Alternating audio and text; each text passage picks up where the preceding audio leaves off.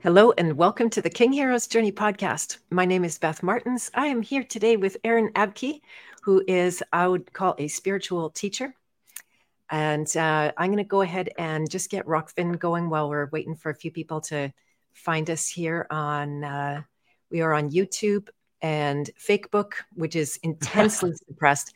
That one, ah, I always end up with about 10 views on there. Mm-hmm. And it looks like we are live on Rokfin. So there is a link already in the chat if you want to grab that, if you prefer to jump over there. And hello to people on Rokfin as well. And Missy Bear is here. You got great attendance. I love that. Thank you for for uh, having the interest. And Michelle, welcome as well. So, Aaron, it's so great to meet you. You and I got connected through Cal Washington. I think we were both mutual fans of him and the In Power movement. Mm-hmm. And when I, yeah, when I heard that discussion, it was so just beautiful because I could see the match of the energies that you guys were really getting each other. Uh, Cal is mm-hmm. very deep, and you are very deep. And then the meeting was so satisfying. So I do recommend people go and and find that uh, interview that you did of Cal over on your YouTube. Um, and I will grab a link to that. I can get it for you. You, you can? Okay, that would be great. There's a private chat here on StreamYard, you must know. Oh, cool. Anastasia, nice to see you and Billing Tunnel Bear. And while you're doing that, I'll just say that uh, in the House of Free Will, we had our first movie event yesterday, which was super fun. And Aaron, have you watched the movie called Frequencies from 2013? Frequencies? No, I don't think I have. It's a must see. So shout out Sounds to good. Yeah, shout out to Crow Triple Seven who recently did in September. They did a a kind of review of it, so I saw the movie, then I caught the review. That was super helpful because there's so many layers of really uh, deep messages in there and lots of symbolism and things to unpack. And uh, so, yeah, highly recommend the the Crow Triple Seven uh, interview. And yeah, too bad you missed it, uh, Billy Tono. We're going to have, uh, just for anybody who did miss it, we're going to have a debrief tomorrow. So there's still time for you to watch the movie on your own. And then at uh, noon tomorrow, we're going to meet again for that in the House of Free Will. The House of Free Will is my private association. And there's the link for, with the interview with Cal. Fantastic. Oh, and Veronica's here. All the friends are coming. Excellent. Hello, friends. so good. I really love this role. I, I, um, I imagine you must as well. It's so engaging and uh, get to see who your people are and get to know them over time. I love going live and just chatting with people and like feeling like you're actually in a community, even though you're sitting alone in your office. Exactly. You got it. So yeah. Rad. Yeah, it really is. It really is. So thanks to all these platforms that uh, you know censor us and don't love us, but nonetheless, we, can, uh, we forgive them. We forgive them because yeah, I, I come here humbly. Honestly, I'm I'm happy to uh, to have the opportunity to do this. And uh, yeah, so Aaron, I would love you to introduce yourself. I uh, you have a great about page with a good timeline, actually which I always find helpful because you can see a little bit of the evolution of how you came to where you are right now. And um, so maybe I'll let you uh, say about yourself, if that's all right. Sure. Yeah. The short summary would be that I grew up as a pastor's kid in the Bay Area of California and uh, was just some of the most wonderful years of my life, to be honest. I had amazing, have amazing parents. They're still alive. Um, had an amazing church. Our family's church was called Springs of Life Fellowship. And I was kind of lucky that the brand of Christianity I grew up in was not super fundamentalist or dogmatic, but we were what you would call spirit filled, evangelical. And we did a ton of, you know, revival services, healing services, worship services. I grew up worshiping, you know, three days a week with my church community sometimes. And so that's what I wanted to do uh, was to follow in my dad's footsteps and become a pastor one day. So I went to Oral Roberts University in Tulsa, graduated with my degree in uh, music and theology. Ah. And then I began uh, as a full time worship pastor in San Jose, California.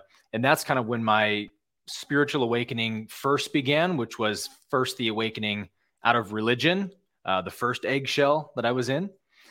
And that was really tough because, uh, you know, from 18 years old, I started to question a lot of the dogmatic things in Christianity, such as hell, the rapture, biblical inerrancy, and just things that didn't resonate with the God that I was in a relationship with in my heart. And so at 23, it just came to a head because of this church I was working at, which was very fundamentalist and legalistic. And it feels a lot like it feels today in the world where, like, you know, the, the government wants to take all your freedoms away and really restrict your rights. It's kind of how I felt working at, working at that church. And I was like not allowed to say certain things on stage as I led worship. And so, universe really put me in a place that forced me to question my religious beliefs and so I had just gotten married at that time, uh, just a few months before taking the job, and kind of just blew up my life. Told my pastor I had to leave the church and went back to Tulsa to live with my, at the time, my wife's parents, and um, just kind of rediscover what spirituality meant to me and who God was to me. And so I went first into like Alan Watts and Eckhart Tolle and classic kind of enlightenment teachers, and then later got into um, Buddhism, Hinduism, Taoism, and Eastern teachings. Uh, spent a solid probably six months obsessed with near death experiences. Mm. After I um, kind of admitted to myself I wasn't a Christian anymore, then for the first time ever, I'm kind of open to this idea of is there a God? And was really terrified of the idea that there might not be a God. And I've been fooling myself this whole time that I was in a relationship with God.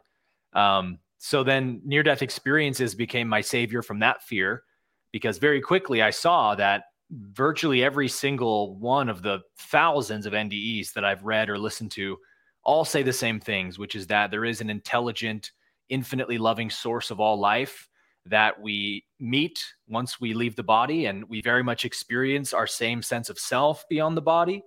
And once we meet, they usually will call it the light or source or God. We have a life review where we judge ourselves based on the the righteousness or unrighteousness of our actions on earth. And based on our life review, we get a new perspective on what life is and who I am and why I'm here and what life's all about.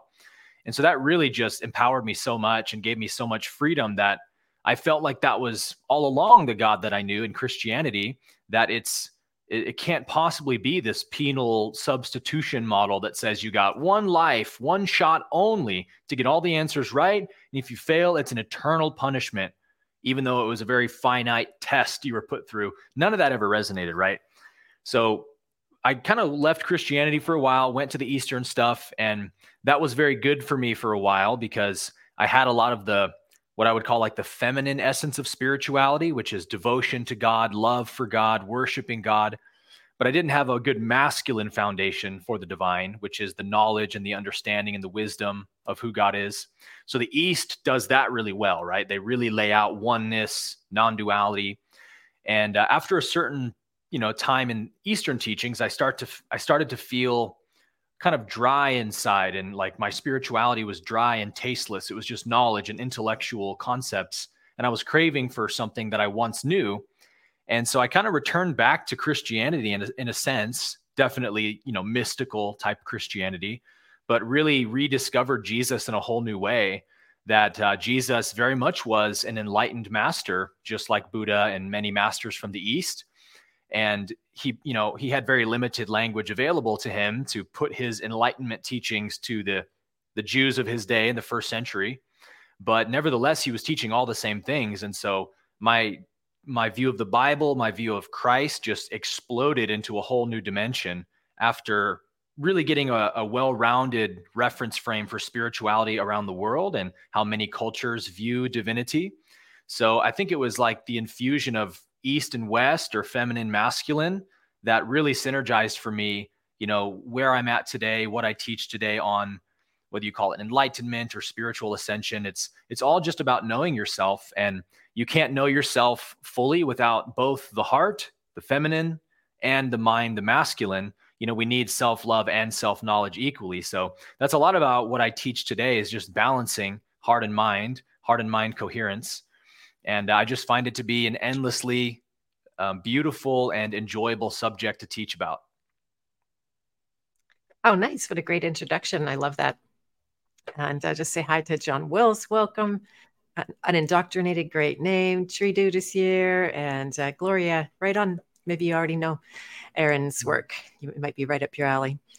Uh, so, yeah, so many great points in there that I would love to talk about. Um, first of all, at what point did you i just always like to know did you awaken to like the agendas that are going on and see through? You know because what i've noticed is that a lot of those that are into spirituality didn't wake up. Yeah. They they couldn't see it. Some of my all-time favorite authors like Caroline Myss i oh, often credit her for uh, some of my work but um, is she just hogtied by publishers and contracts couldn't couldn't say the truth if she wanted to mm-hmm. or what what's your take on that? Yeah same here. I mean i was very surprised at um, the lack of awareness and many teachers people uh, leaders who i i believe have great awareness. Uh, you know it just goes to show that reality is always beyond our understanding and and very much has surprises up its sleeves for us all the time. I was on a uh, a, a, really popular kind of YouTube spiritual show called Buddha at the Gas Pump in 2020, I believe, just after the pandemic began. And um, the the host of that channel, uh, he, he interviews enlightenment teachers for the last like 10 years, and he has a pretty big channel. He's interviewed every mainstream spiritual teacher you've ever heard of. And uh, I got this email from him a few months into 2021, I believe, where he was like, Hey, you know, I've heard from people that you've been talking negatively about the you know what, the pokey pokey. And, um, you know, that's very disturbing to me. And I'd like to bring you on my show to debate a doctor. I was like, Am I, is this guy joking? I thought he was joking at first. And, uh, first of all, as a caveat, I, I never spoke ill of it or told people not to take it. I just said, Hey, here's a history of these pharmaceutical companies who are purporting this um, product for you. And, uh, you know, it's good to know that they've been a, uh, convicted of serial felonies dozens of times every single year, paying billions of dollars for knowingly, purposefully lying about their medications that they know do great harm and they lie and say that they don't do harm. Then they get caught, they pay a few billion, move on, rinse, repeat. Um, just take that into account before you run off to the local, you know, clinic to get your product. And uh, that's all I said. I was just trying to raise awareness and got a lot of criticism from people in the spiritual community. So that was a wake up for me in a, in a kind of another dimension of just understanding uh, the dynamics of the world. But for me personally, to answer your question, it was for sure the the pandemic of 2020 that really woke me up I think up to that point, I had been doing what most of us do, which is kind of projecting our light onto the world and saying, "Hey, you know, I have good intentions. I'm sure everyone out there has good intentions. It's it's a good world I'm living in," and of course it is. But uh, the the social complex of the world of collective consciousness of humanity, as I came to find out, was you know way more corrupt than I could have possibly imagined. And I think it is still more corrupt than I can possibly imagine uh, or any of us listening to this, I think we probably still only know, you know, a fraction of what really goes on in the darkness, so to speak. But thankfully, Source is bringing that shadow to the light now as our planet's really kind of transitioning into a higher level of consciousness. And uh, so we're kind of doing this collective shadow work, right? Where all of the karma from humanity's history, the greed, the corruption, the abuse, the war, it has to come to the surface to be seen and to be forgiven and healed so we can move forward into a new world. And uh, it's the exact same thing we do in ourselves to heal our own shadows, right? We got to see those parts of us, become aware of them, and then forgive them with love, and then move forward with new wisdom. And humanity is trying to do that now. And I think is doing a great job on one hand. But on the other hand, I think humanity's just kind of collected so much karma over the last few thousand years that we may be in for a pretty tough ride for a while. And so, my constant message to my audience is just continue to raise your frequency, continue to embody more love, more light. And that's really all we can do other than raising awareness and being of service. And I think that the biggest impact we have is our own spirituality. Uh, I believe that the whole collective is one kind of singular mind, or we call it the collective consciousness. And so each one of us that raises our frequency by healing and by embodying love, we are lifting the consciousness of the planet gradually. Um, so that's really my mission and my passion in life right now. I love that. Yeah, great answer. I was uh, only a few years uh, ahead with the wake up, bored in the face, like, and and I can t- so relate to how you were talking about it. That I just really focused in on my own work all the time, and I knew it was bad out there, but I wasn't one for reading newspapers and and listening to the the fear porn. Like I already knew that mm-hmm. it was not Same. a healthy thing. Uh, but I didn't know how bad it was. You know, there was definitely a nescience on, on my part where there, it was it was a, a denial, and then all of a sudden I couldn't deny anymore because I had people in front of me and clear seeing and circumstances and stuff mm-hmm. like that. So I just had to go through that door and die to my vision of the world that, uh, again, I knew was bad, but holy mackerel. And wake up in, yeah. yeah, holy, uh, wake up in a nightmare. Flat Smack said exactly. Mm-hmm. Exactly. So, um, can I say one more thing about that? Yes, actually? of course. You know, you were just talking about being surprised at some of the maybe non-reaction of spiritual leaders. Um, I mentioned a few as well, and really just like if you're on social media in the spiritual community, you know, you'll be surprised at how much judgment comes up.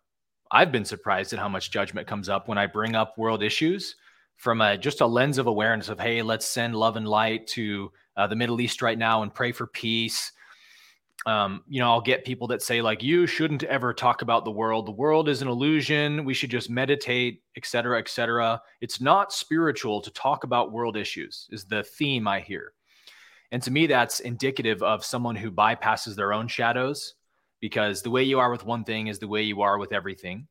Duality is the belief that there's a difference or a separation between my inner world and my outer world, that they're apart from one another, right? And so if I'm not in the attitude of wanting to become aware of my shadows, you know, praying to God every day, please show me where I am out of alignment with truth. You know, show me where I where I need to see my blind spots. Show me how I can be more loving. If that's not your attitude, then you'll have that same attitude towards the world and say, "Oh, come on, stop talking about the wars. The war is in your mind. It doesn't exist out there." And these kind of spiritual platitudes which have truth to them, of course, but they're being taken to this extreme to justify bypassing. And so me to me I really see that the most spiritual thing that there is is to be of service to others, to bring healing to those who suffer, to be a, to be love and light to the world that needs it. There's nothing more spiritual than as Jesus said being in the world but not of the world, meaning I'm not absorbed in the thought system of the world. I don't abide by the thinking of the world. I don't believe my authority comes from a government or an institution. But nevertheless, I'm still in that world because that world needs my light. Beautiful. Yeah. And and then in the process of dropping the bypass and picking up the service, it turns into your hero's journey, which is you can tell the theme here that we're talking about, right? That it's not just about going and sitting on a mountain and being in, in bliss and, and you're happy now and you know, screw everybody. Yeah. Good luck out there good luck up there good luck up there and it is a, it is actually in and of itself a very dangerous path because there is the possibility to um, to raise the frequency but bypass the shadow. Mm-hmm. and i saw so many examples of that where uh, people were really chase and i'll say chasing the dragon mm-hmm. chasing chasing enlightenment as a kind of I use that phrase all the time.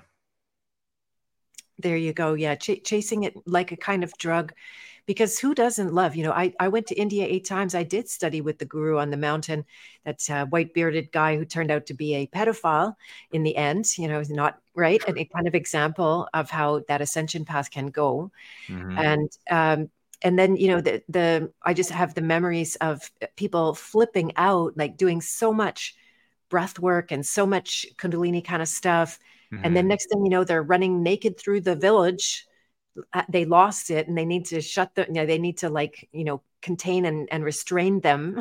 Wow. Because they you know and probably what you're saying that they just lost the connection. Certain parts grew and other parts were necessarily suppressed because they don't match up with enlightenment so, mm-hmm.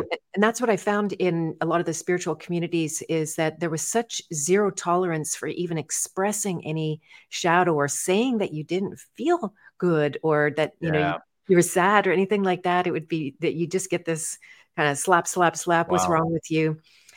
And yeah, so it's taken me 20 years to really unpack this, but I see how now my my big uh, conclusion about it and i used to i used to teach this too you know it's all about doing the inner work so you can can raise your energy and mm-hmm. And the fact uh, is, I discovered that as you grow into the higher frequencies, you're also simultaneously either growing or unearthing, maybe mm-hmm. both, right?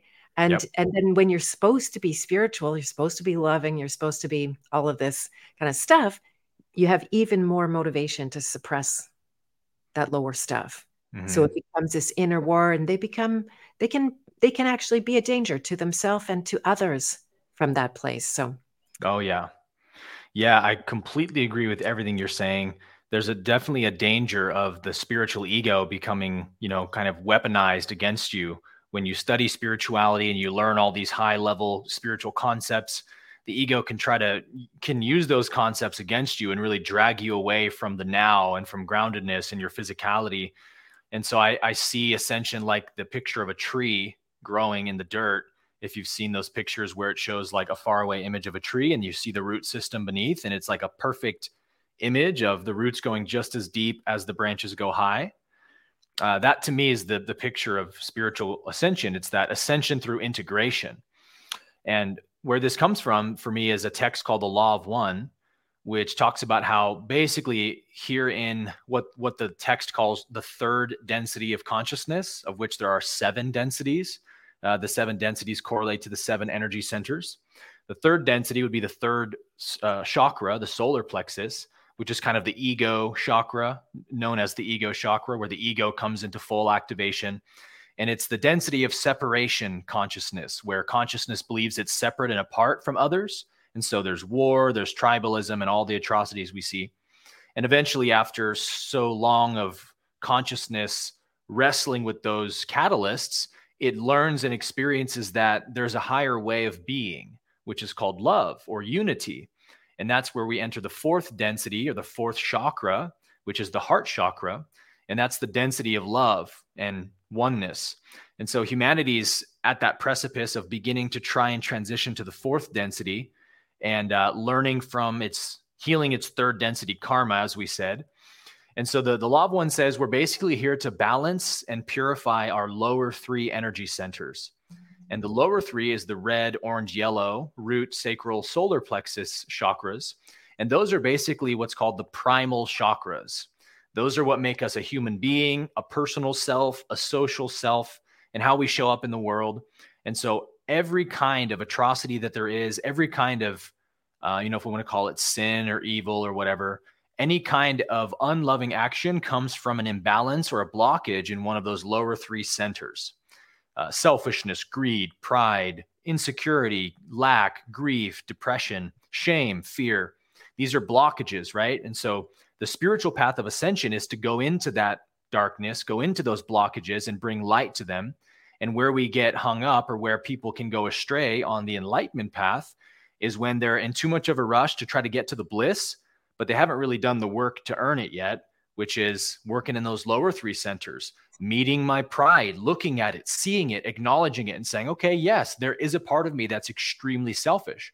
I want to heal that part of me and balance it with love. Uh, there is a part of me that's extremely insecure and devalues myself. I want to love that part of me. And that's the that's the not fun work that people don't want to do to ascend their consciousness. Everybody just wants to meditate, chant, do kundalini breath work, and hope that they can just blast their consciousness up to the third eye or something. And uh, it doesn't work like that. In fact, there's a kind of metaphysical imbalance in our energy when we reach, reach, reach for higher states, when we have a lot of shadows and blockages in the lower energy centers. It causes a kind of rebounding effect where people can lose their minds, people can go insane. You can kind of um, fry the circuits of your seven energy centers if you're always trying to reach higher before you've integrated the lower. And so again, that's really like everything I teach in my programs is how to do that inner work and that shadow work so that we can actually earn love and peace and bliss as on a natural basis to where we don't need to go meditate on a mountain all day to feel bliss. We're just carrying bliss with us everywhere we go because we're aware of oneness, we're aware of God, we're aware of love. And so we just naturally bring it to our world, right? Nice. I love it. so good. I was I kind of questioning my intuition around around things, and, and I was like, oh my gosh, am I gonna have to apologize or like mm, zip my? But we're we're actually uh, on the same page. I love that. Um, there's so many, so many uh, good points here. Let's see what to dive into first. Around, um, first of all, let's talk about near death experiences because I had one myself. Thought I was mm. dying at one point. Wrote about it in my book. If you're into it, I will send you a copy of my book. I think I might have offered that. And uh, amazing. Yeah, it was. Um, you know, and I, I, don't know if it was one of those like classic ones where because I didn't see the tunnel and all of those kind of things, but it was, I thought it was my moment. I allowed myself to die. And then the discovery was what what the illusion of death actually is. Mm-hmm. Because I went through it. I let I let it have me. And and uh, when I got to the other side, it it was not anything like you would expect. Wow. uh, you know, it, it was pure wide open. It was it was like pure potential, pure joy. Like the joy yeah. that I felt on the other side was phenomenal, even though my body was gone, couldn't couldn't function, couldn't sit up anymore. And uh, and and having that vision of myself, it was I felt like that's when I downloaded my purpose, so to speak. Now that happens every day too, so I don't want to mystify that too much. But but there was a real sense of like I'm here, I'm here for something, and I'm here for someone. That was another thing. I, I was all all of a sudden very clear about how purpose doesn't exist in a vacuum, mm-hmm. and um, so I won't go on and on about that. But the just to affirm the discovery that you were making around that, how you know to me that is the real that is the real enemy our perception of death and our unwillingness to face that core fear of it. I like how you're talking about the primal chakras.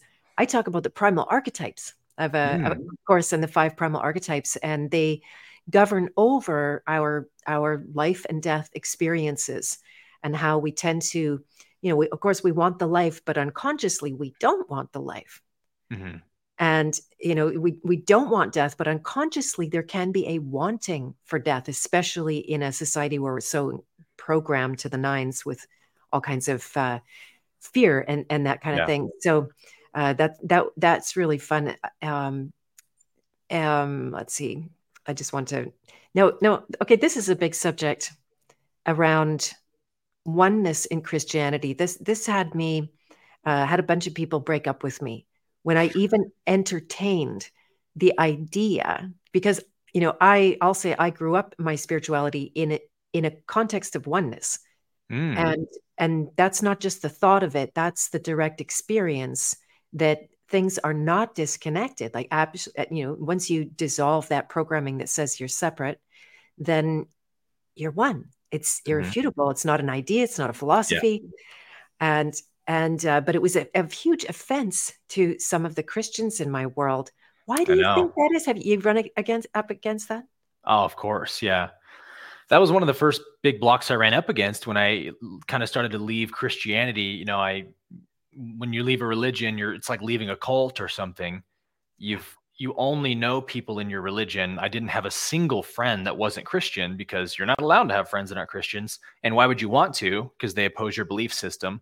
So I only had Christian friends, parents, every part of every single person in my family, hardcore Christian.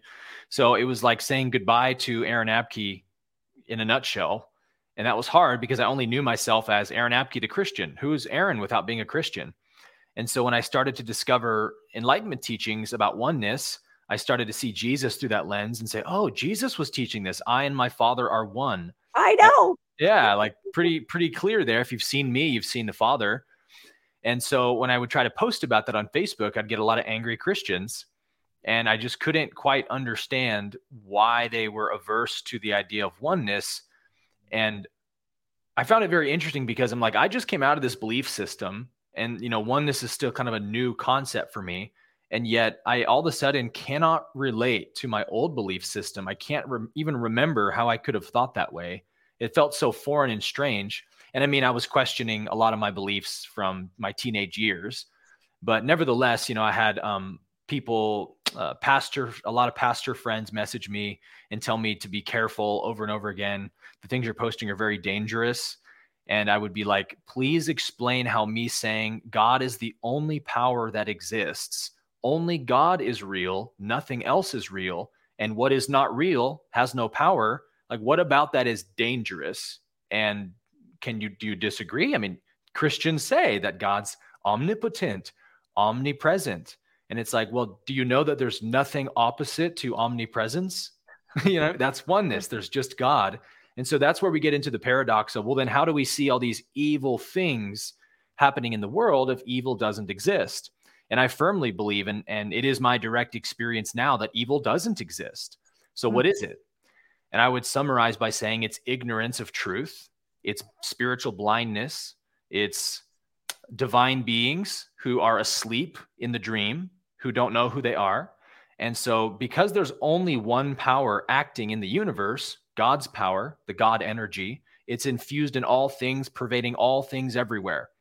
Then if certain beings don't know that they are God in human form, if they don't know that everything is God and they are themselves endowed with the God power, then they misuse it to abuse and control and enslave others. And God, in, in God's desire for relationship and love and intimacy, cannot impose upon us, right? That would violate everything God was trying to do by creating the universe God wanted to experience itself, have relationship with itself, love itself. So it had to make a universe to do that. And so if God forces everyone to be loving and righteous, then love has no meaning anymore. It only has meaning if it's chosen in opposition to its contrast, which is fear and separation and all of that. So in, you know, non-duality and spirituality, we, we often say things like fear is an illusion, evil is an illusion, separation is an illusion. And so that is tricky for people because they're like, oh, yeah, people are getting bombed in Gaza that are illusions, right? That's all an illusion. And what we don't mean is it isn't being experienced or people aren't experiencing being bombed. That's not what an illusion means. An illusion, by definition, is something that depends on something else in order to exist, something that is not self sustaining in and of itself. And so war depends upon what? The animosity of two people groups judging and hating each other before war can happen. In peace, harmony, and oneness, war is impossible. So, in reality, God's reality, the kingdom of heaven, there is no such thing as war. There's no such thing as murder. These are all illusions that depend on thoughts in the mind of separation. And without those thoughts, they do not exist. But what always exists is that oneness, is that harmony, that truth, and that love. And so we're trying to embody what is real and heal what is not real, right? In our mind, the illusion that we're separate, the illusion of fear, which you experienced and described in your near death experience, you got to have the firsthand experience that death does not exist. There is no such thing as death. There's just transitioning from life to life. And so the whole world is being run by this illusion. You know, everyone's terrified of death. The whole pandemic was about the fear of death. War is about the fear of death. Everything, every fear in the world, you can trace it back to the fear of death. Yes. So there's the ultimate illusion for you. You got it. You got it. I, I, according to me, that is.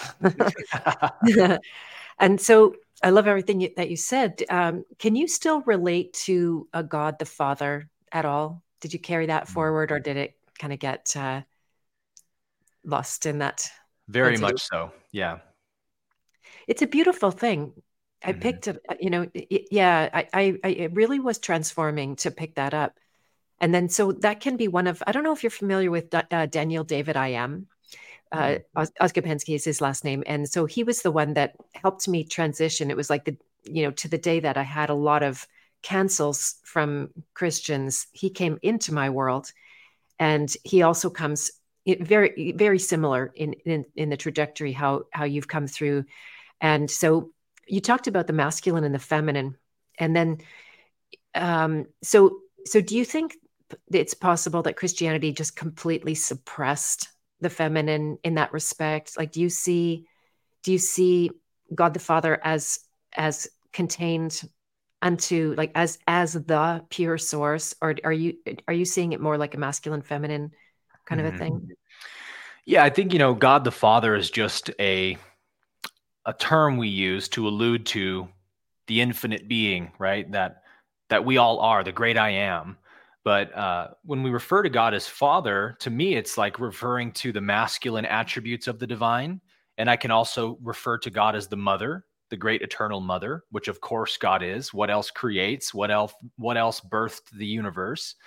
But you know, Christianity would say that that's a no-no. You don't call God a woman. God's a man for sure. So I think Christianity, and it's an interesting question, Beth, because on one hand, I mentioned Christianity has a lot of the really great feminine components. And I would say, let's say evangelical Christianity, because I've been in like Baptist churches that are just completely dry and dead, no feminine at all. There's not a single heart in the room activated. It's just bland biblical teachings with no heart activation at all. But the Christianity that I grew up in was very heart centered. We worshiped constantly, we poured our heart out. We weren't afraid to get intimate with God in church. But then it's also very like patriarchal in a lot of senses, in that women are seen as inferior to men. Like this was actually one of the things that woke me up at the church I worked at was uh, there was three like big events that happened that like broke the camel's back for me. And the i think it was the first of the three events. Yeah it was the first. Was that uh, like my first week of being ushered in as the new worship pastor.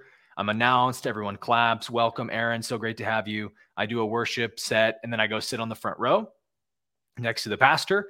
And this woman walks on stage during the off tithes and offering and a man is kind of walking a few paces behind her and she stands up to the mic and the man stands you know like three feet behind her with his arms kind of folded like a bodyguard in front of him.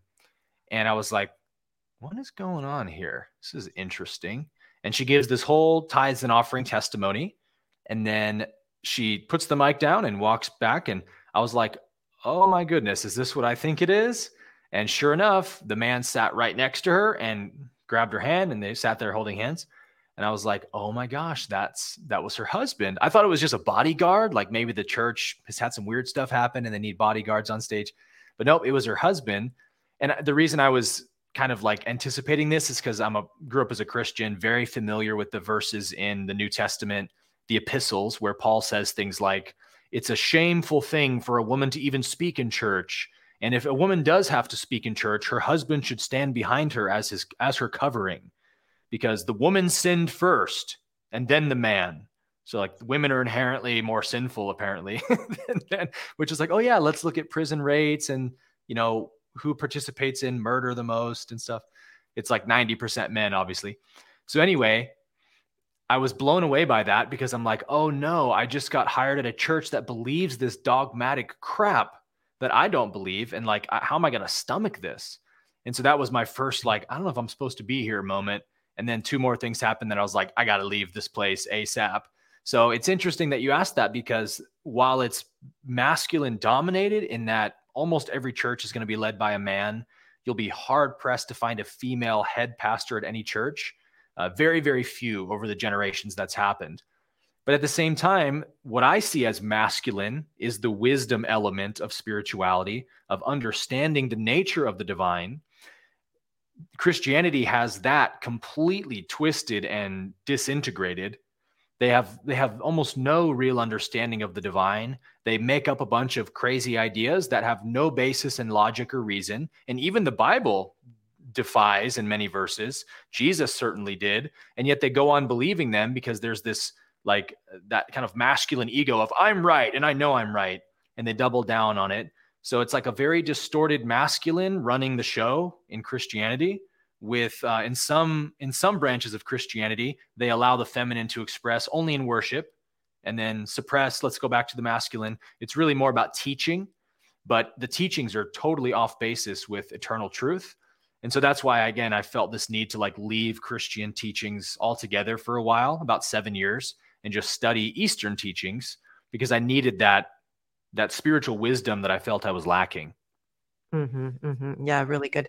That's um, in a way what inspired this whole podcast in the first place was just my own personal awakening to how, in, in a way, we've got um, uh, we've come to things backwards. I, don't want to use inversion because that's a, a different meaning, but uh, mm-hmm. so I was very indoctrinated for one reason or another as a child in into feminism, you know, and, and battling against the men standing behind the woman or controlling the woman, or you know, so that that would have been gr- of great offense to me in in those mm-hmm. days, and uh, and then you know up on my pedestal and feeling like men were responsible for all the ills in the world and getting on my soapbox and talking like that and had a whole community of women that were very disappointed in me, I have to say, when I came clean.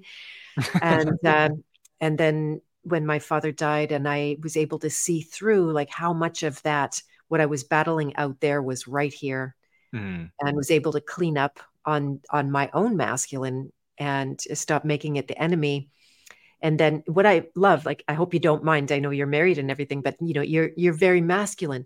And so i can see the i can see the balance there that of that that healthy right? That when when there's an imbalance it it shows itself. It can it it, it comes across as either exaggerated feminine or exaggerated masculine. Yeah. and uh, and so it's it's just a really beautiful illusion to wake up from mm-hmm. that war that war that has been enacted on us yeah. Um, yeah so uh, another another point that when you were talking about jesus and you had you know you said you christ exploded for you after you left the the religion mm-hmm. of that which is really fun.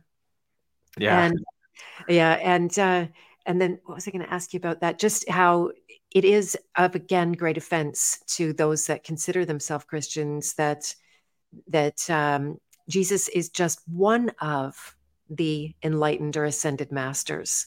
Mm-hmm. And so, do you think that, first of all, do, do, you, do you see that there's a historical role that Jesus has played in the formation of our human collective consciousness, as you put it? Uh, or do you think that it's more of that allegorical thing that's come forward that a lot of people talk about it like astrotheology and that Jesus mm-hmm. is more like of a symbolic archetype. What's your take on that? Another interesting question. I think the person Jesus, without any doubt, historically for sure existed. And I think that even the teachings of Jesus uh, prove that the man Jesus really existed. There was an enlightened master named Yeshua or Yehoshua in the first century, no doubt about it, that started a very powerful movement because I, I kind of just have to laugh uh, when people in the spiritual world, some people every so often you'll be like, "Oh, did you know that there's no evidence Jesus existed and it, he could have just been made up?" And I'm like, "Please show me the revolutionarily enlightened person who made up all these profound teachings just to make up a fake person." and take no credit for like give me a break, man. Yeah to this day, thousands of years later, Jesus' teachings are echoing through time more powerfully than ever. Yeah. Know that you can't make that up. That's not how reality works. So Jesus to me was a man like you and I who who had to go through all the same journey of the soul that we go through, had to heal his shadow, had to integrate his humanness and realize that my humanity is divine and there isn't a separation between the human and the divine. And so Jesus basically to me embodied the in the course in miracles it's called the Christ which is like, let's say, the spirit of mankind in its most enlightened possible version of itself. The most ascended version of humanity that could exist in consciousness is called the Christ. And that potential for realizing our divinity lives in all of us. And Jesus was a man, again, in the first century of Israel, who realized that divinity. And I believe he realized it through whether he traveled to the East in the missing years. That seems likely to me, but I don't know. But at some point, he was either taught or he discovered the great I am within himself. Uh, I like to say, you know, what is God? God is the first person in the present tense. I am, as God came to Moses, right at the burning bush. And Jesus speaks from this I am position all through the Gospels because that was clearly his identity. He had come to know himself as the eternal consciousness of the universe. And so there's this interesting paradox in the way Jesus teaches and speaks to people because when speaking from his humanness, or let's say if somebody was speaking to Jesus's humanness, if they believe that Jesus, the person, just performed a miracle, he would say things to them like, Why do you call me good? No one is good but God. And of myself, I can do nothing. And that was his way of teaching those people of I'm not the body you're seeing, I'm something beyond the body. And then on the other hand, when speaking from his divinity, he would say, If you've seen me, you've seen the Father. So I think that that actually shows the the connection of the human and the divine within us is that the person that we are, the body, the personality, the character is like a ray of light coming from the sun. And in that analogy, we see that a ray is the sun but nobody would say that the sun is a ray of light or the sun is any one of those rays of light. So that's where Christianity doesn't quite understand oneness and they'll get pissed off at you if you claim oneness with God because they're they're seeing you as saying that I'm a that that God is a ray of light. If I say I'm one with God, I'm saying God is this person in front of you. When in fact it's the opposite. When Jesus was declaring that, he was saying God is all of us. God is everything because we're all just emanations of the divine. And so we can say that the person is divine as well as a person. You know, the person is God as well as a person because a ray of light is a ray as well as the sun. But Jesus also would say, But my Father is greater than I, always pointing to that infinite eternal source, which the sun would represent in this analogy. You know, Jesus came to that conclusion and I think probably was at the limits of the language that was available in first century Judaism. I think if he had had like if he was in India, you know, teaching these things or, or Tibet, uh, they would have been like, oh, yeah, totally get it, man. Because they had language for those non dualistic ideas. Whereas in Israel in the first century, it's this very monolithic, monotheistic view of the divine being separate from us. And, you know, we need to sacrifice animals to appease the angry God. And um, actually, a minute ago, when you were speaking about all of the kind of distortions that we see in the spiritual community. Uh, there's a, a, verse in Isaiah that I love, which says, uh, the prophet Isaiah is saying, You do not delight in sacrifices, or else I would give them. And that was like the currency of the day, right? You want to appease God, you burn a, a lamb or a cow or something. But Isaiah said, You do not delight in sacrifice. Actually, it might be David. Uh, he says, The sacrifices of God are a broken and contrite spirit basically humility, right? This sacrifice, oh God, you will not despise. And I think that's so relevant to the conversation we're having here in that what are the what are the sacrifices today in the spiritual world? It's how much do you meditate? How many books have you read? Have you awakened kundalini? Do you do breath work every day? And that's how you show off in the spiritual world. But those are the things that don't appease the divine anywhere near like humility service to others kindness patience, compassion. You know, those are the real spiritual gifts that that reveal an enlightened being. Um, going back to the tree analogy, right? A tree that's full of fruit hangs low because of the weight of the the fruit it's carrying. And I think a truly enlightened person is humble and doesn't draw attention to themselves, doesn't judge others, doesn't criticize, doesn't brag. And those are the qualities that I'm certainly striving to embody every day, um, as Jesus himself so beautifully demonstrated in the Gospels. What a beautiful marriage between those two, right? Because that that again is um, such a big error that gets made that as you raise your frequency and you get further and further away from negative experiences and have more positive experiences, then you think you're so great. Mm-hmm. I'm so great. I'm up here. You're down there. You're just making the, the low frequency error. You just have to climb up to where I am, and you'll be good. Yeah. and and in my experience, my lived experience and, and the experience of working with other people is that nope, the real work, it makes you humble. Yeah. right. That, that, that, uh, you know, like every day is just like, oh, little, you know, and it doesn't mean that you are, um, you start hate yourself or you put yourself down. No, no, quite the opposite. Amen. You get an amen here. Yeah. yeah. Yeah. So yeah, no, that's beautiful. I'm so happy. That's why Jesus said, if you want to follow me, oh, you want to follow me? Oh, you want to be my disciple? Well, then you better die to yourself. Mm. It's like die to that ego, that stinky, selfish ego that wants to be right. And when someone disagrees with you, are you going to try to trample them with your opinion? Or when uh, when you did something selfish and somebody calls you out, are you going to bypass? No, I didn't do that. You know, that's the ego Jesus was saying you need to die to. And so if Jesus wasn't identified with his ego, but but was requiring his disciples to die to that part of themselves first, then you know, like Christianity sees Jesus as his ego, the person, the body. That's Jesus. And Jesus himself said that that wasn't who he was. And then, in fact, you had to kill that part of yourself before you could be his disciple. So it's just, I love how many paradoxes there are in that um, truth over time tends to get twisted and corrupted by man's ego as we, that the ego doesn't understand spiritual truth.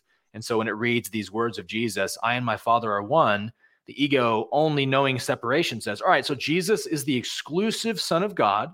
Only Jesus was one with God, and you're not. So it's now heresy to say that you are. When in fact, to an enlightened person, to make any claim like that is you claiming it for everybody. Because, like, what a ridiculous idea that somebody would actually claim this physical body is the only body that is one with God. Yeah. Totally insane, right? But over time, you know, the ego is going to twist that into what it wants it to mean. Indeed, indeed. All right. So I got lots of questions here. Um, do you have a time limit, by the way, Aaron? I forgot to ask you. I'm okay. good. Okay. Okay. Very good. Because there's lots of questions in the chat, and I, I haven't been ignoring them. I'll just come back to them selfishly, ask a few more of my own here. And so the death of Jesus is a very big event in the, the Christian narrative. And is that something that you've been able to make sense of? I've I've uh, turned myself inside out, and and I actually did was able to make some sense. And it comes down to a little bit what you're talking about now, just in that oneness and seeing how there there was a place in the New Testament. I don't know exactly where, where you know, and and Jesus said, "Well, I will, I I will die in the flesh mm-hmm. and be mm-hmm. born in the heart of humanity." Mm-hmm. And so how, how have you you know and the whole being saved by death how, yeah how do you make sense of all of that? Yeah. Well that you know that's the primary thing that i really strive to help christians see in a different light because that's the whole crux of the gospel to me is was jesus really just a kind of blood meat sacrifice for god to get his violence and wrath out on so he could finally come to forgiveness because if that's what you think Jesus was all about, if that's who Jesus came to be, to be the suffering savior to get murdered on our behalf, then um, we've got a big problem because Jesus never once said that's what his purpose was. Jesus never once said he was going to die for people's sins. Jesus never once said you have to confess me as your Lord and Savior if you want to go to heaven. In fact, as inspiring and worshipful as Jesus was, it, that's not what inspired him you know, he Jesus didn't accept Jesus into his heart as his personal Lord and Savior. But he was what he was because he knew I and the Father are one. And that's why he became the Christ that echoes through time. And so the, the the crucifixion of Jesus to me is the central point because it shows who Christ really was. And I have a video that I made years ago when I first started my YouTube channel called We Killed Jesus. And it's all about reading the gospel accounts in Matthew and Luke, especially where it goes through the whole the trials with Pontius Pilate. And it's like we're told, I was told in Christianity that God orchestrated this whole murder event for Jesus to fulfill his destiny to die for our sins. And yet when you read it, it sure seems like people made it happen against, you know, against what God's will would be, which is to harm no one. And so you read the, the account of Jesus being arrested, you know, betrayed by his disciple for money. And then he goes up. Eh, this is just amazing to me. He goes up before Pontius Pilate and they have this amazing conversation about what is truth and who are you. And, and Pontius Pilate comes out of the back room being like, yo, this dude's legit. Like, I'm not killing this guy.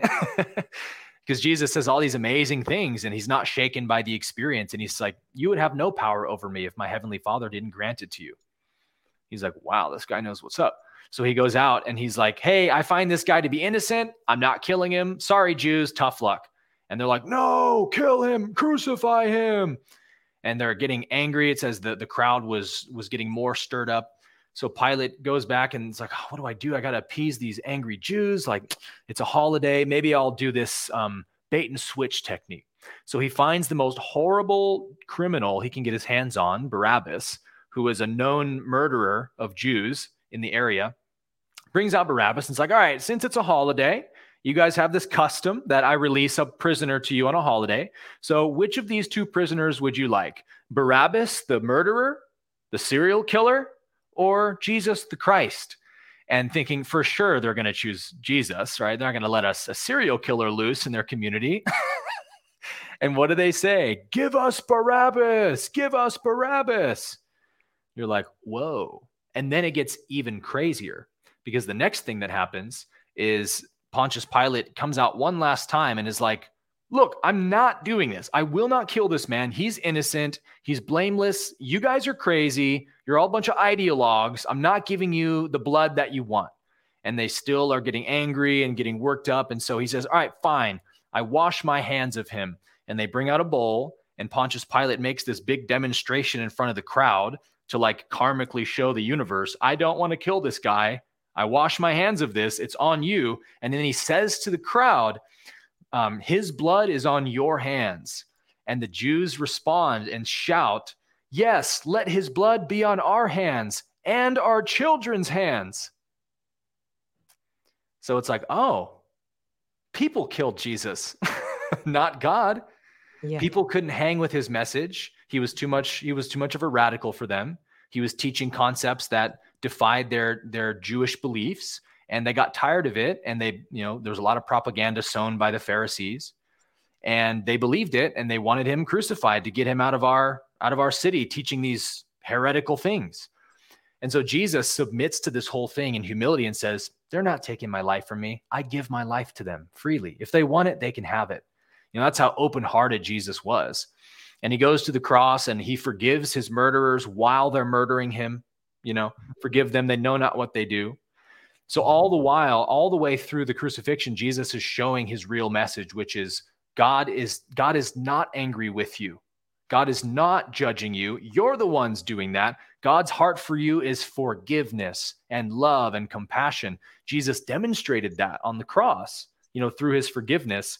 So forgiveness is really the main message I think Jesus came to preach to the Jews especially because they lived in this very like legalistic model that God's angry at us and we can only appease God's anger by burning animals and things like that. I mean that's a very pagan ritual that the Jews adopted right over time. And mm-hmm. Jesus came to be like, guys, you got God all wrong. And that's why he would walk around and say, Rise, my child, your sins are forgiven you. He would announce to people their sins were forgiven before he ever went to the cross.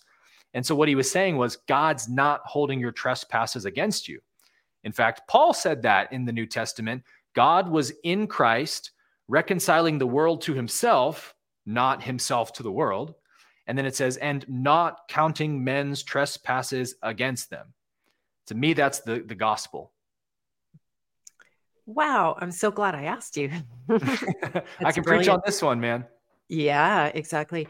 Uh, I, I often saw that um, the crucifixion. I mean, I would find it horrifying.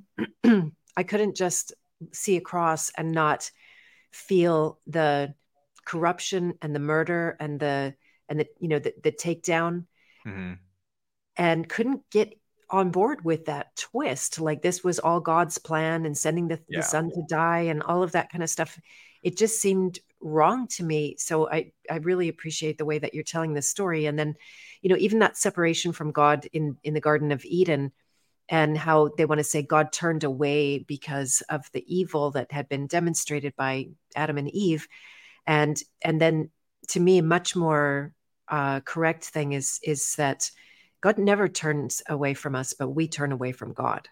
Absolutely. And that, right. And that does create separation. And the deeper and the darker that you get into your own, like, you know, being out of alignment, practicing things that don't um, bring like anything good for life and, and bring people closer to death, then that is the thing that makes it harder to turn towards God again right mm-hmm. when if, mm-hmm. when you go to god with your with your like feelings of guilt or eh, you know pain or all of that kind of stuff it can get harder mm-hmm. so your likelihood of of experiencing oneness with god goes way down it sure does yeah that's why most christians don't experience oneness with god the only times i did as a christian was in worship uh, services just pouring my heart out to god i would finally feel a connection and the love but then outside of that, you have the religious ego always talking to you. You're a bad little boy. You're thinking bad little thoughts. Shame on you. Forgive, ask for forgiveness, or you're going to be judged. And so you're always living under that wet blanket of guilt and religious burden and stuff.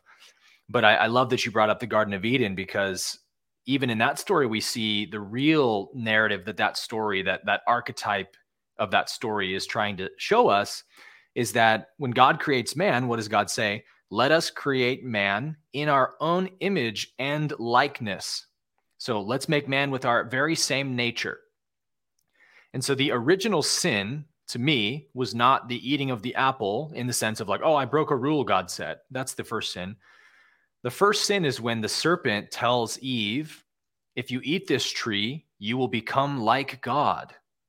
And she believes it, says, well, I want to be like God. Very innocent, pure desire to have. But the sin was to believe that she wasn't already like God, right? Yeah the separation in in my consciousness that I'm not like God. So I have to do something to be like God, to be accepted by God, to be one with God. So the eating of the apple represents all of religion, everything man ever does to try to earn love from God or acceptance from God or forgiveness from God. It's the uh, the spiritual punishment we put ourselves through you know that's what the eating of the apple represents. And what what's the first mistake that led to the eating of the apple? I'm not like god. So i have to earn that. I have to do something.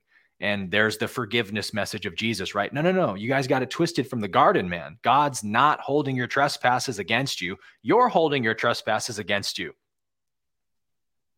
Boom there you go. Oh, fantastic. This is so fun. I love it. Okay, I'm going to turn towards the chat now and uh, and see if uh, there's some questions. If you guys could repeat them, I'm sorry because it's been pretty active in here. Um, someone talking about evil. This, this, I didn't go super deep into this because that debate can go on and on, and it is I theological. And but evil is the measure of how far we've brought ourselves away from God. Yeah, yeah. Ignorance of God. Mm-hmm, mm-hmm, exactly. I would say because uh, I guess I didn't close the loop on that. When I say evil doesn't exist, what I'm really saying is there is no second power, right, that can oppose God's power. God is not duking it out with evil, which Christians believe, by the way, right? We we used to believe that that everyone that's not a confessing Christian goes to hell forever. And so, you know, at best, we could say that maybe a quarter of the world is a confessing Christian. It's probably a lot less than that. But let's say a quarter best case scenario, the devil beats God three to one. You know what I mean? Devil takes 75% of God's children into eternal torment. Great victory for God there. Woo! What a conqueror. It's like, what a pathetic image of God that that paints. And it's painting this idea that there is a second power called evil or the devil that God has to fight in war against to gain his kingdom back. And in the kingdom of heaven, there is no second power, there's just God's power which is acting everywhere. But again, God gives us the free will to use our God power as we will it. And so we can use it for good or evil, meaning we can use it in the knowledge of God, love, service to others, or we can use it in the ignorance of God, which is control, attack, separation. But there's only one power that can be used in the universe. And so evil would have to be a independently existing thing, like a second God or something. And Christianity very much paints it like that, right? With the devil archetype, the devil lives in hell and he's always trying to foil God's plans and often does and you know really pulls one over on God pretty often and God's like, "Man, that crafty devil just keeps getting the better of me." And God's always trying to get his children back. Is this insane picture that I got so sick of as a Christian because it just what does that say about God, right? It it paints this very pathetic, fragile, delicate image of God. And I think in our hearts we all know that that's not true even in even in fundamentalist Christianity, but it's when you're in a cult, when you're in a belief system where everybody believes the same thing, it's hard to die to that self and admit that I've been in this false belief system for my whole life. So like I have total compassion on Christians who like refuse to question their beliefs. It's scary and I was there for a while. Um, but all that matters is that I came to the point that I was willing to do that. And uh, thank God I did.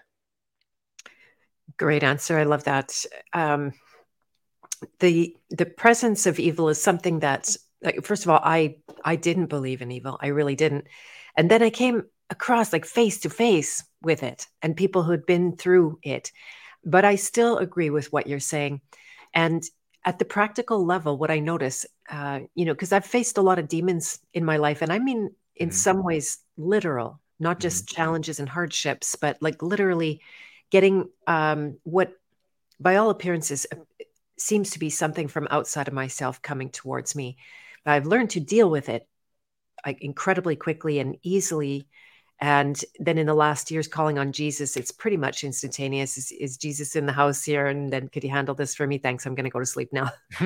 and um, and and but you know, at the end of the day, on the practical side, what I noticed is that if you treat it to be other than you and you get really invested in an outside force coming at you, then you might not be able to make use of the technique and the tool of treating it to be an expression of you, which I can't prove is true, just mm-hmm. that it works. Yeah. Right. So whether I'm I'm aware of my own inner fear or I'm aware of this thing coming at me in the night, the the tools are the same. And so then I don't need to get wrapped up as much in in the theology side of it, but yeah. I do appreciate very much what you're what you're saying. And yeah, the innocent till proven guilty. We it, it is that you can't not see how the the punitive nature of Christianity, the punishing nature mm-hmm. and the rewarding nature. Like this is the hook that humanity is on of trying to avoid punishment and and gain reward. Yeah, and be in that. I know you've talked a lot about uh, duality in your own um, uh, talks and and interviews and that kind of thing, and and that is definitely one of those dualities that we are trapped in. Absolutely. Yeah.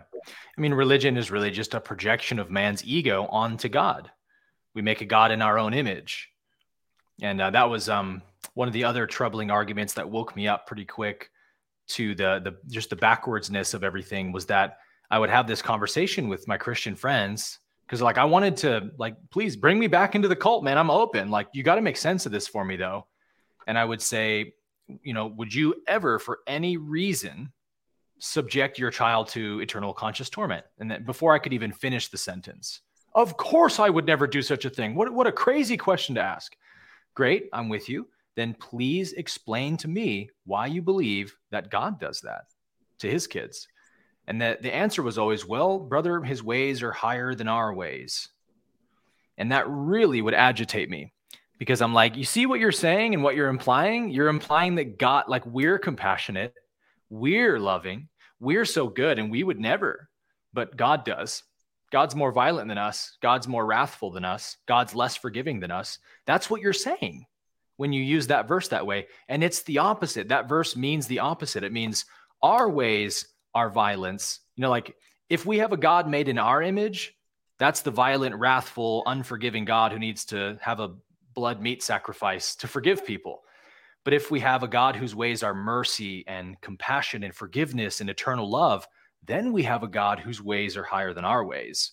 You know, nobody would argue that humanity's way has not been violence throughout our history and re- revenge and punishment. That's the human story. So what do you what do you mean God's ways are higher in in that sense? You know, God's ways are so much higher that it's offensive to our ego.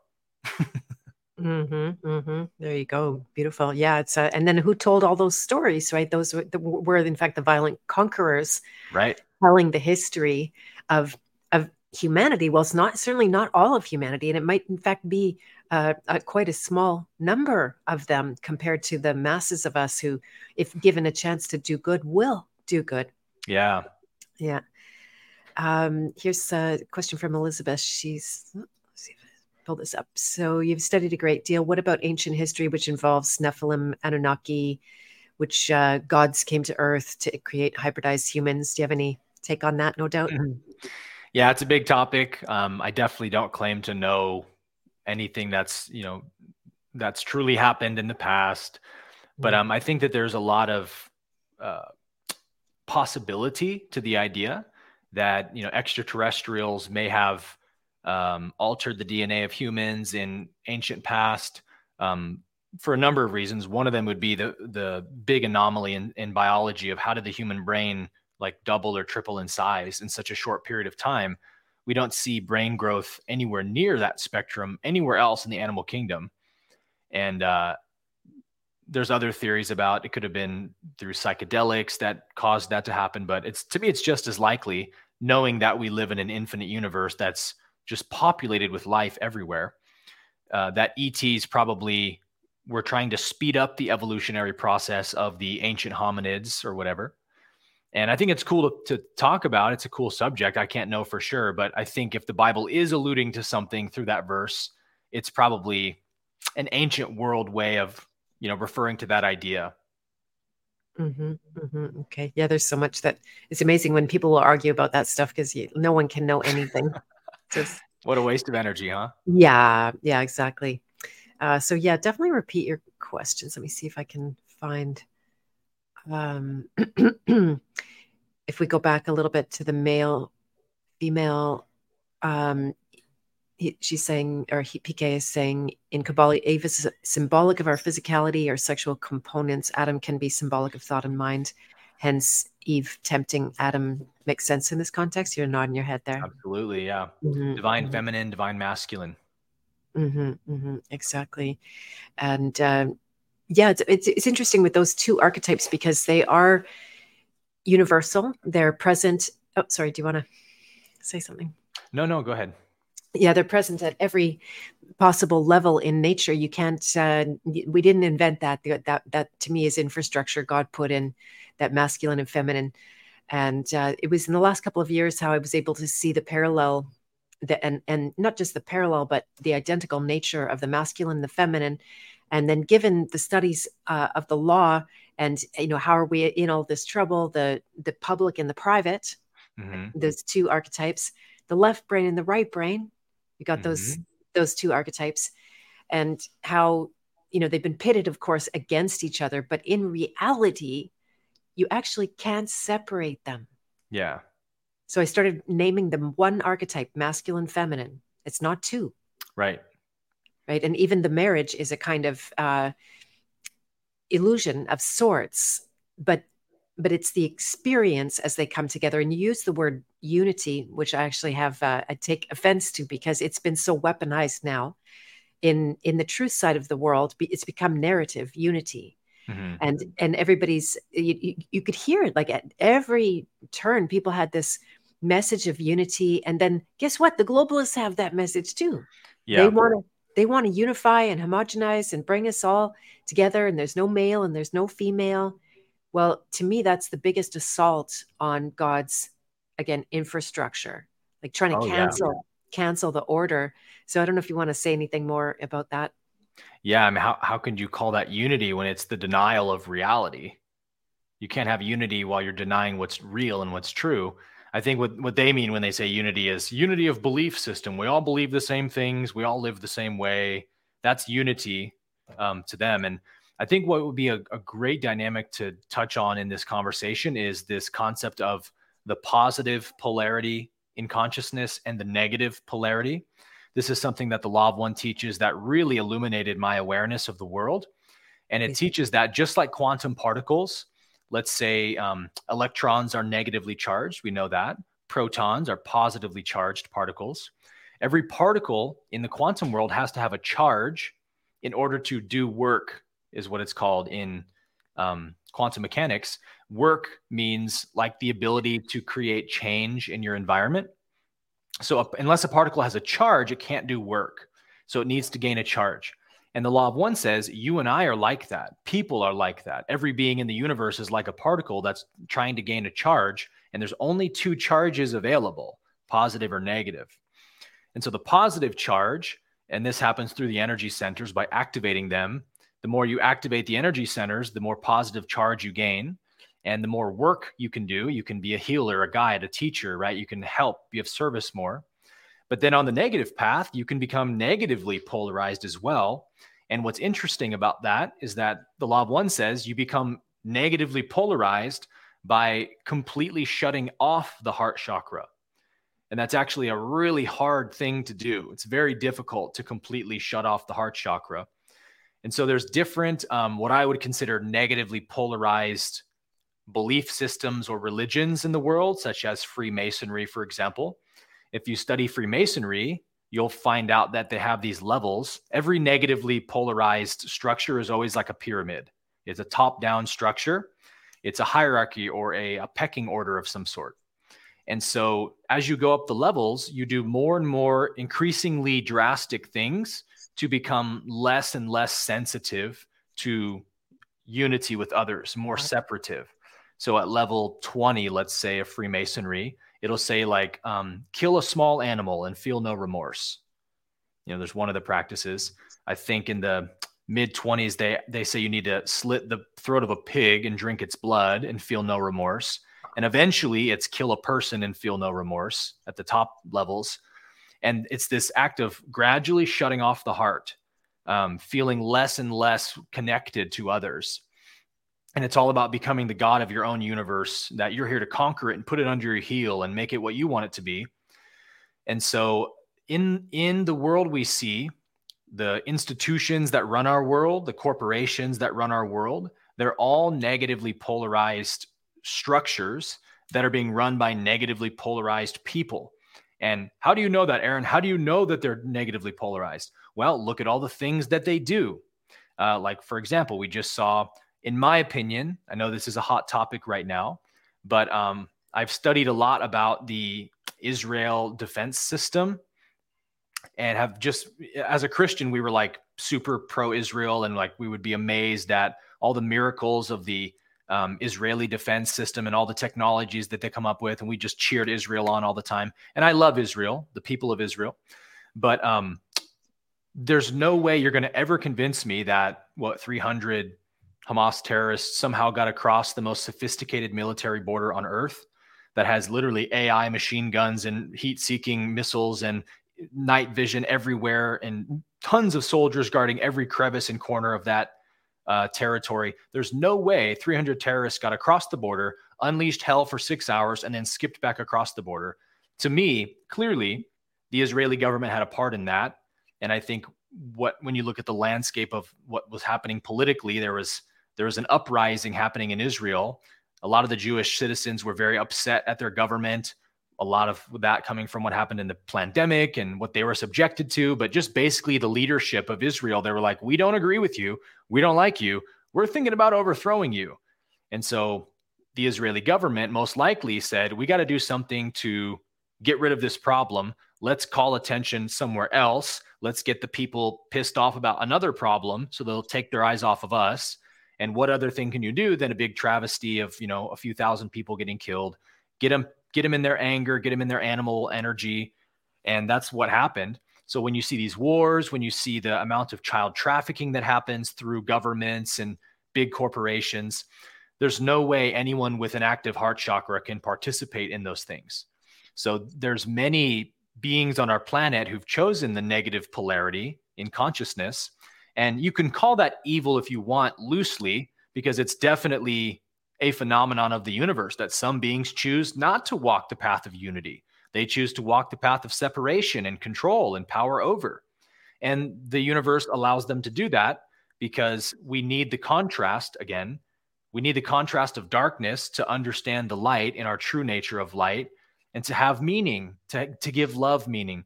But I think it's it's really like enlightening to know that although at some point uh, the law of one says the negative polarity has to reverse before it can merge back with the creator. It has to become positive again at the sixth density out of seven. It can't progress past the sixth density because what they teach in the law of one is it's ultimately a path of illusion.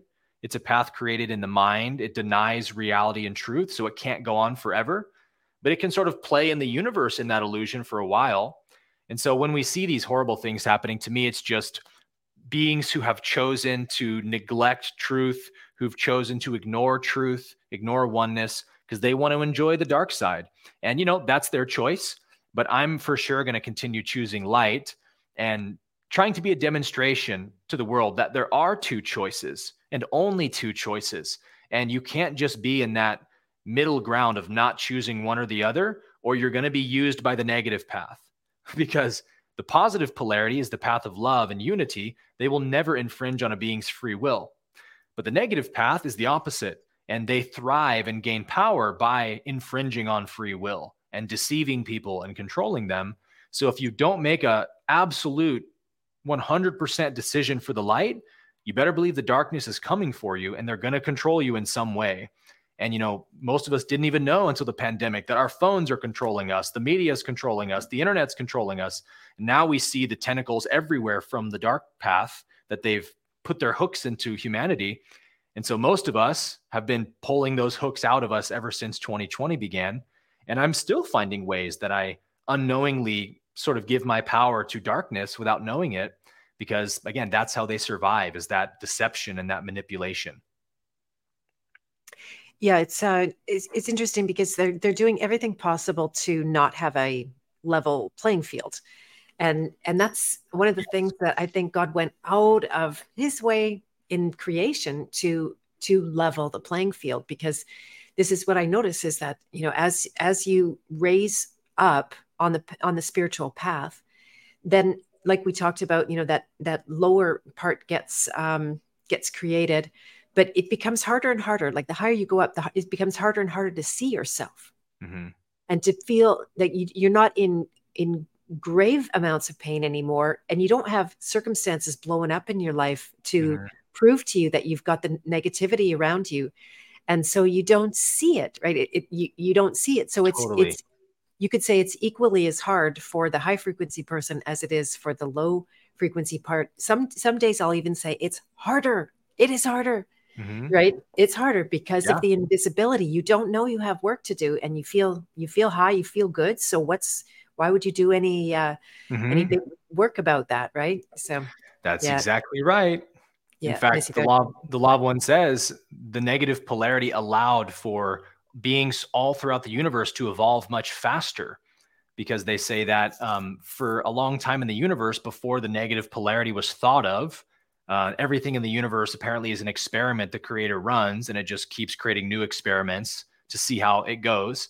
And at some point, before the negative polarity, there was positively polarized beings everywhere that basically had no reason to evolve because everything's great. They know they're one with the creator. And they said it was like children in school who are not punished for not doing their homework, but they're also not rewarded for doing it. So they just play in the playground, you know?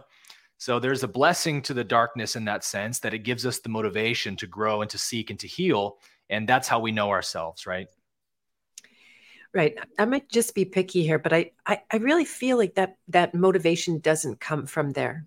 I think I think we uh, get motivated in spite of it and that so this is just i'm just positing it and uh, maybe i'll tell you another day but that we can be truly motivated from love. And it was one of my awakenings when i was struggling for my life 20 years ago that i was doing all of the positive things for myself for my health for you know physical could be therapies or choices for food and and um, medicine all that kind of thing but i was still a dying person. And so i started to look underneath at the the motive that was coming from it. So if I'm doing all the good, positive things, but out of ultimately a fear of not existing, then I was literally drawing not existing into me, or you know, whatever that means, death. and uh, and then so learning to be motivated by uh, a pure source. I think that you know we won't lose our. I think we won't lose our motive as as we have less and less of our own negative energy around, we shouldn't lose our motive. I think that's the mistake is that everybody goes to sleep when they're comfortable. Mm-hmm. And it's what you've said throughout the interview that your it's your will to serve that will create the hardship that you need. mm-hmm. If you if you need hardship, it will create some struggle, it will create challenges, it will create things that you have to overcome for the sake of turning around and, and serving others um, but that it could still be moved by love. So mm-hmm. anyway. Yeah, no, I, I agree. Love is definitely the prime mover and the prime motive. I think what I'm touching on is that they call the negative path. Um, they say that the negative polarity provides catalyst for the positive polarity. It gives gives us a reason to love. It gives us more of an ability to love because while the negative path is out here trying to inflict all this suffering, we have now more reason to want to be of service. So it's kind of like a, a smack on the butt type of thing of like, come on, work on yourself, evolve. Because if there's just love and nothing else, there's not even really a concept of evolution because everything's already perfect, you know. But when we see what the darkness does, it awakens us to the importance of love, the power of love. And I think it, it shows us that love really is the purpose of everything and gives us that motivation to want to seek for love in a sense, at least here in the 3D realm, we may not even have a word for love if darkness didn't exist in any way. It would just be like, you know, if you're in a white room your whole life and the color black was never introduced, if someone asked you what white was, you wouldn't really know how to, you wouldn't have an answer. But if black is introduced, now you you know what white is too by the contrast of it. So that's all that's really implying. But I agree that it's not the the darkness itself is motivation. It's that it gives us motivation for the light. Right. And when you when you think about being made in God's image and and God's not using contrast. Like there, the, God's not coming from a contrast. God just like bring mm-hmm. this is my beautiful world. Look at this realm. It's right. So, so I think we're the same. Anyway, I won't. I won't go into any uh, need to argue or anything like that. But um, there's one question, SV Saint. How long does it take for the beings who choose the dark side to see the light and take back their heart? What would you say Fun about that? question. Yeah. So what it says is that so again, we're in the third density of consciousness, moving into the fourth. In fact, they say that the 2012 Mayan calendar thing was really pointing to the planet transitioning into the next density level of consciousness or the age of Aquaria. And that transition requires 51% or more of the planet to be actively choosing the positive polarity service to others. We want to be a planet of light and love, not darkness and separation. And that's when we will polarize officially to the positive and become fourth density positive. But let's say if our planet wanted to be negative, the planet would need to reach 95% or greater negative polarization to graduate to fourth density negative. And that goes for the individual as well. If I want to graduate to fourth density positive in my next lifetime, I have to make at least 51% or higher service to others orientation. And the negative path, if I want to graduate to the negative in my next lifetime, I have to become 95% or more negatively polarized. And you say, wow, it's much harder on the negative path. But Ra says, no, it's actually not. To reach either one of those grades is equally challenging, meaning it's just as hard to become 51% uh, lovingly oriented as it is 95% selfishly oriented because we have this thing called the ego that drives us to be selfish and, and arrogant and prideful. And so we have already a driver pushing us to the negative, which again creates the contrast that consciousness needs to wake up to love. And so they say that when beings become negatively polarized, they go to fourth density negative, and then they eventually go to fifth density negative, And then it's at the beginning of the sixth density which correlates to the third eye center, that they finally realize they can't progress any more negative. They kind of run into a brick wall and eventually concede to the path of light and reverse their polarity.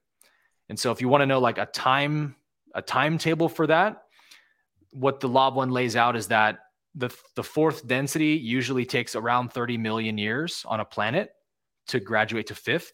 Fifth will take about 50 million years or so and then sixth density is about 75 million years. So we're talking about a long time that these souls stay negatively polarized, but at some point they can't they can't finish their soul's journey as a negative soul. They have to reverse to the positive. Yeah, to me it, it does seem like uh, I know it's a cliche, but God wins in the end. yeah, 100%. Yeah. yeah. Um, John, hello, welcome. I'm glad you're here. How about Matthew 6:22 and its relationship with the mind's eye and pineal gland? Do you want me to look that up, or do you know the? I believe that's the if you make your eye single, your whole body will be full of light. I could be wrong, but I think that's probably the verse. Yeah, that sounds right to me. I'll look it up quickly. Yeah. But if you could talk about that one, because that's great too. that verse to me is Jesus teaching about having like non-dual awareness, having the awareness of oneness. If you make your eye single, Meaning, if you just see one thing, which of course is God, then your whole body is full of light.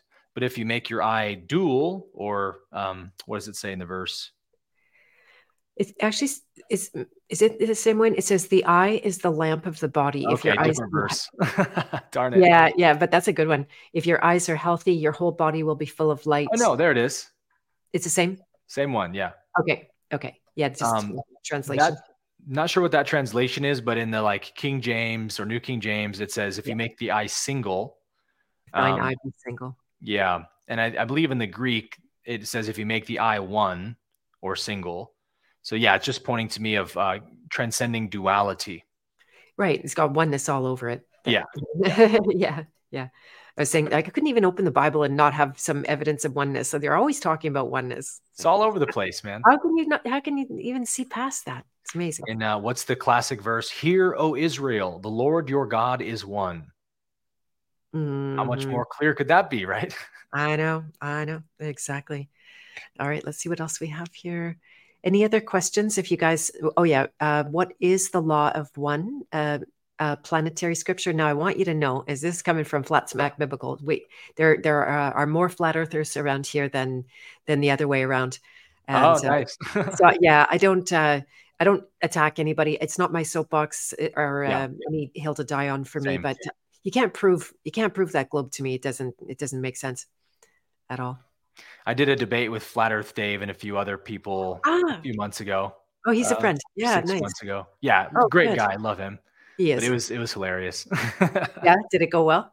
Yeah, it was great. Um, it was my friend, myself, and a friend of mine, and then we had like three. It, we didn't set it up right. There was way too many flat earthers compared to Jason and I, and so it was like they got to talk like sixty percent of the time, and we didn't get to like even a fraction of the points we were going to ask about. So it was just like talking past each other for the most part, but we really enjoyed each other's company and had a great time. Um, to answer his question, the law of one is a channeled text. You won't like it because it says that the planet is a sphere, but uh, it's a channeled text from the 1980s from a a being named Ra, and they identify themselves as Ra because they were apparently the the extraterrestrial civilization that came to the Egyptians about 11,000 years ago and built the pyramids with them and all of that.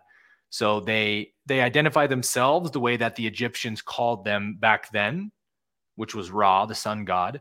They don't actually call themselves that, but that's the name that they go by in the book. And they are what they call a sixth density social memory complex, which is a lot of fancy jargon for a collective consciousness. And so what's cool is they say they are the, the civilization that evolved on Venus about 2 billion years ago.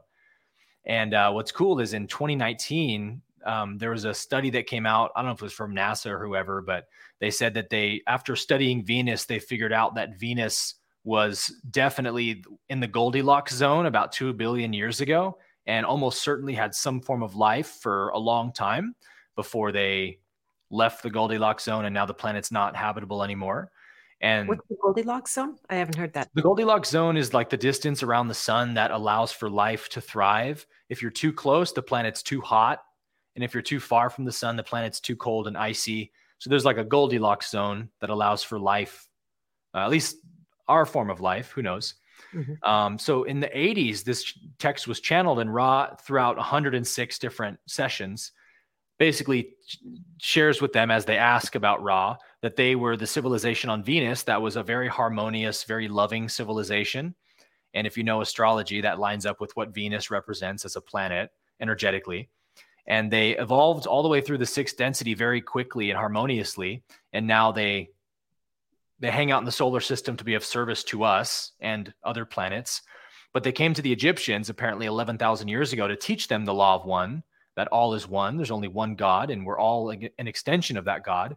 And they said the Egyptians kind of eventually weaponized that and they weren't evolved enough to teach it purely, but it was used for the elites and to create, you know, hierarchies and stuff. So they were like, ah, we should bounce from this planet at this point. and they said, We've been looking and surveying your planet ever since to find a group that we could communicate this law to again to kind of make up for the karma we created um, 11,000 years ago. So they're like, We're just here to teach you about the universe as we see it. And it's this really beautiful kind of question and answer text of 106 sessions where they just ask these beings, this kind of group mind, which is called a social memory complex, just about what the universe is and uh, how evolution works, how reincarnation works, and they give them that seven densities model and a bunch of really cool um, blueprints. So, you know, whether you're a flat earther or a round earther, I highly recommend checking it out because actually, what's funny is Flat Earth Dave loves the Law of One, and um, he said he put my Law of One video series in his app, which I thought was awesome. That's awesome. Yeah, yeah. There's always way more points of agreement than there are conflict when you get right down to yeah. it. Eh?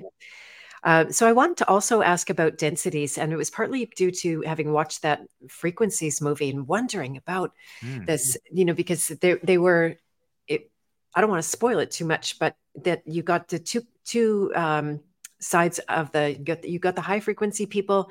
Well, interesting. They portrayed the high frequency people as the heartless ones without without feelings.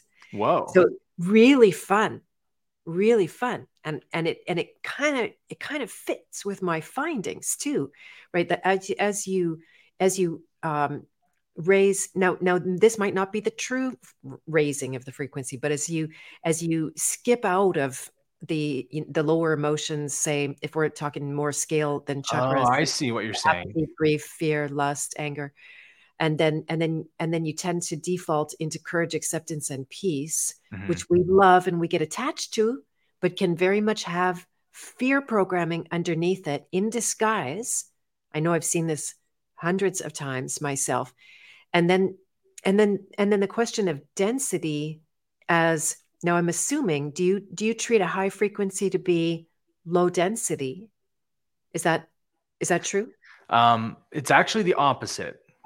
And so what's cool about this is that um the word density is referring to the amount of light that's being contained in a given space Okay. So it really refers to the the frequency of the photon, how fast it's vibrating. I'll say like if I have a photon over here that vibrates 100 times per second and then a photon over here that vibrates a million times per second, this photon has way more density of light than this one does. Brighter, more radiant. And so a density, the densities increase as the chakras go because they're each chakra is denser with light. And so at first, when you said they don't have emotions, I thought you meant they don't feel love, they don't feel peace or joy or gratitude. And I was like, oh, that's definitely not the model that I teach. But um, I think what you're referring to is the lower emotions of fear, shame, guilt, that those have been sort of transcended, right? Just in in the sake of the movie, it was it was a zero, like no no no low emotions, no high emotions. Yeah. So this is a different model. Well, that's not far off, actually. Um, ascended beings are fully integrated. So they don't get thrown off their center positively or negatively.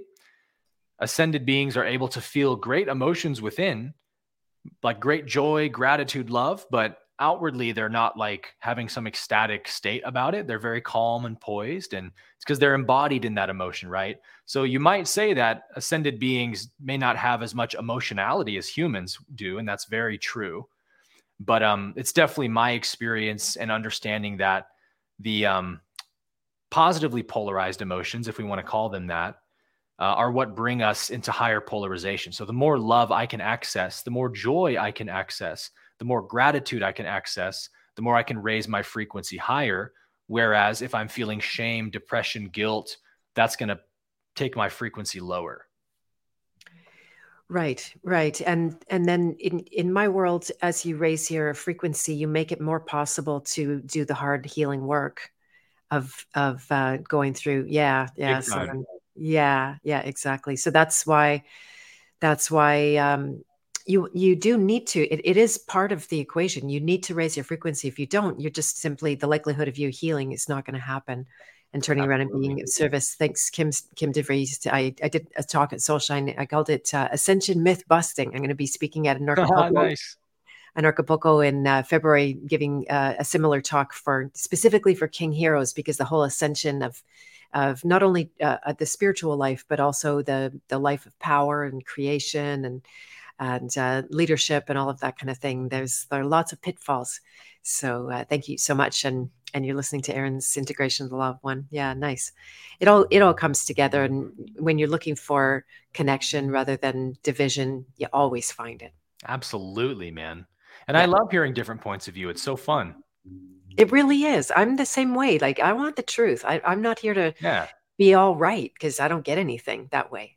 right, and the truth isn't threatened by anything. That's it. Exactly. You got it. Yep. Yeah, it's just fun. Well, this has been a great conversation. I really love it. Uh, I bet there's a lot more that we could go into deeper. So maybe there'll be another uh, opportunity for us in the future. And uh, thank Certainly. you, Gloria. I, I uh, appreciate your feedback. And so, how do you work with people if they're looking for help in their spiritual life? Uh, do you do you help people that are just starting out and beginning to ask hard questions, or where where do you find is your um, sweet spot as a teacher? Yeah, well, my YouTube channel is the main outlet of my service to the world in just putting out teachings and videos that help people understand their mind better, help people understand their ego better. And in fact, the book that I'm um, getting ready to publish probably in the next six months is called The Three Beliefs of Ego. Mm. And it talks about the, the three kind of root negative core beliefs that the ego has. And of course, they correlate to the lower three energy centers. But basically, the belief in lack, uh, the second belief is the attachment to outcomes, the attachment to external things to fulfill me. Uh, and then the third belief is the belief in control that I can control life or I can control reality. So I, for the first few years on YouTube, I really focused more heavily on that teaching, and uh, because it's just a framework that helps people to understand their ego so much better. In that there really isn't such a thing as an ego, like an entity living in my mind, it doesn't exist like that. It's just a collection of negative core beliefs that run me and pretend to be me. And I think I am these beliefs until, of course, I transcend them and find that they were always illusions. So I really love helping people just understand their mind better and master their mind in terms of real self knowledge, coming to know the deeper dimension of themselves. And uh, now I have a few programs where I do that. One is, uh, have you heard of A Course in Miracles? Yes. Okay. So one is an ACIM program, which I really love. And then the other one is more of the law of one based stuff, which is called 4D University, of course, standing for Fourth Density University. And I kind of just lay out my framework framework of the law of one teachings of how we actually raise our consciousness from third to fourth density, or how we activate the heart chakra. Uh, the idea is that all human beings are born with the first three energy centers in activation red, orange, yellow. That's the ego but we need to earn the green, the, the heart chakra, uh, through spiritual discipline and spiritual ascension, if you want to call it that. So that's the real work to me is practicing uh, loving relationship with everything, humility, service to others. The stuff that really integrates and activates the heart is um, the stuff you might say most people don't want to do, right? Forgiveness work, service to others, humility. Uh, but that to me is where you get the most bang for your buck. It really is. I totally agree with that. So, well, thank you very much. I appreciate this conversation a lot. And uh, I knew I always just follow my spidey senses. When I heard you talk to Cal, I'm like, I need to talk to that guy. I'm glad you did. yeah, likewise. Likewise. Yeah. And you and thank you very much for sharing out my interview of Cal as well. I think a lot of people found him and me mm-hmm. through you. So that's awesome. Shout out to Cal. He's awesome yeah. for this. And yeah, yeah, he's a real powerhouse out there. They're going strong, going hard. I right know, now. I'm loving it. Yeah, yeah. Uh, Billington, you just asked if Anarchapulco was still on, and I've been following that closely. If uh, if you didn't know, Acapulco got hit. Are you familiar with Anarchapulco, by the way, Aaron? Mm-mm. It's an event that's been, uh, I believe that this is the the 10th anniversary, and it runs in Acapulco, and it's you know it's the anarchists, but it's the high frequency, high density anarchists. I'll nice. say yeah, yeah, because they're not a bunch of ragers against the machine. They're more right. like entrepreneurs, and uh, they're seeing, you know, what is the value that I can offer, and and have that be a way that I control my life compared to having the controllers control them through yeah. other means. And uh, it's a beautiful conference. I spoke just before the world went kaflooey in 2020. Uh, we're just starting to mask on the way home, and you're going like, "Huh, what's going on here?" Yeah and uh, and they're having me back again this year. And then they got hit ah. dead on with a so-called hurricane with no rain, a two-hour, two hundred mile an hour wind that just like flattened the whole thing. Whoa! And uh, and then Jeff and his whole team there have been getting resources. Eh, the community has donated more than three hundred thousand dollars already, and they're daily getting resources to people. And it's actually from the last update I saw last night, it's very quickly rising from the ashes. Yes. Because the community. Go.